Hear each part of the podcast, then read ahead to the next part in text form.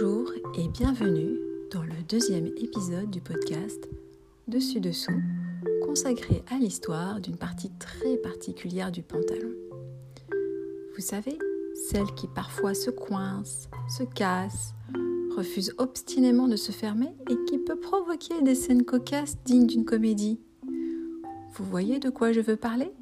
De la braguette, bien sûr pour la couturière ou le couturier qui veut passer du stade débutant, qui a cousu un coussin, un sac de course, une jupe élastiquée, au niveau intermédiaire, coudre un pantalon, c'est un peu le passage obligé.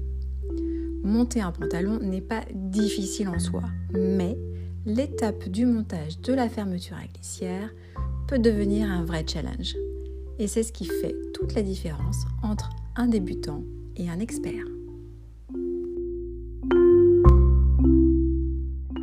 C'est en montant cette fameuse braguette sur mon premier pantalon que je me suis demandé le plus naturellement du monde, mais comment faisait-il autrefois? Je veux dire avant l'invention de la fermeture à glissière, dont l'invention date de 1893. En observant les tableaux des 19e, 18e et 17e siècles, on cherche cette fameuse braguette en vain. Comment tenaient les pantalons et comment s'ouvraient-ils? Et si je me rapporte au tableau de Bruegel du Moyen Âge, là, c'est tout l'inverse. La boursouflure de l'entrejambe était ostensiblement mise en avant à faire tomber en pamoison toute jeune fille de bonne famille. Alors quoi? De quand date cette braguette qui fait trembler les couturières au moment de la coudre?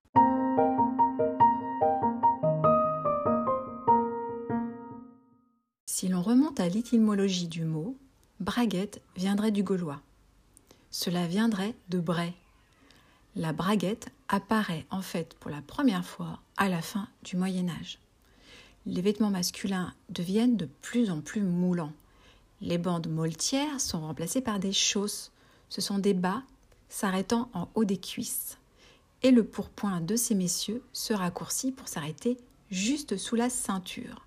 Pour faire simple, on dirait aujourd'hui qu'il porte des bas attachés à une veste, ce qui expose le bas-ventre et le fessier. Donc, on va emprunter aux militaires ce que l'on appelle alors la brague ou la braille, qui était une braguette en forme de coque en fer. Pour le kidam, on utilisera donc un triangle ou un rectangle de tissu pour recouvrir ses attributs masculins qui sera maintenu par des boutons ou des aiguillettes donc délacé si vous préférez. À l'époque, il était de bon ton que cette partie soit bien visible et colorée. Il paraît même qu'on y rangeait son argent.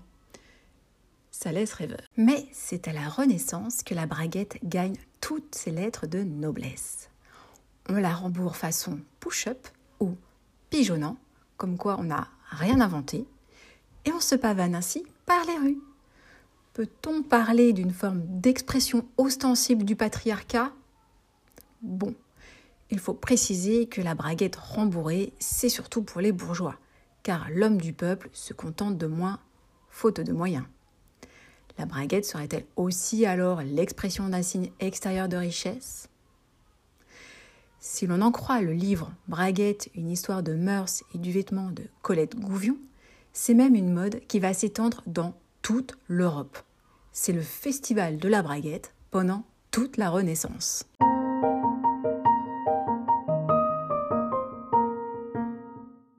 Mais la provocante braguette va se trouver confrontée à de nouvelles idées au XVIIe siècle. Il est temps de revenir dans le droit chemin. Protestants et philosophes vont la condamner. Et les culottes bouffantes vont mettre un point final à cette mode dévergondée. Un peu de sérieux, s'il vous plaît. Au XVIIIe, c'est le pantalon dit à pont qui prend le relais. C'est un rabat sur le devant du pantalon qui se boutonne sur la ceinture et qui sera de rigueur jusqu'au XIXe siècle où on atteint le paroxysme de la pudibonderie. Toute forme de virilité sexuelle doit être effacée. Rien ne doit paraître, on cache tout. Et surtout, le caleçon pour les hommes fait son apparition. Durant la révolution industrielle, la braguette, telle que nous la connaissons aujourd'hui, fait sa réapparition grâce à l'invention de la fermeture à glissière qui est toujours d'actualité. Au XXe siècle, le pantalon devient asexué et si la braguette fait partie de notre quotidien, elle a perdu toute sa dimension provocatrice. On est bien loin des démonstrations licencieuses qu'elle provoquait à la Renaissance.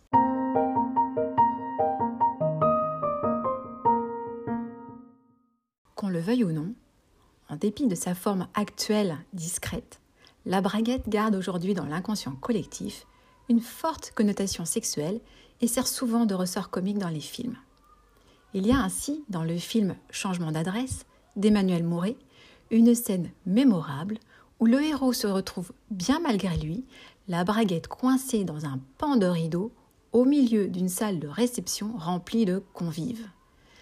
Une situation qui entraîne évidemment une succession de scènes les plus cocasses les unes que les autres.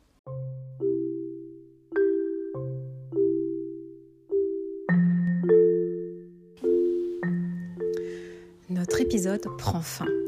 J'espère que vous avez apprécié autant que moi la truculente histoire de la braguette. Et je vous donne rendez-vous au prochain numéro pour une nouvelle histoire de dessus-dessous. À très bientôt!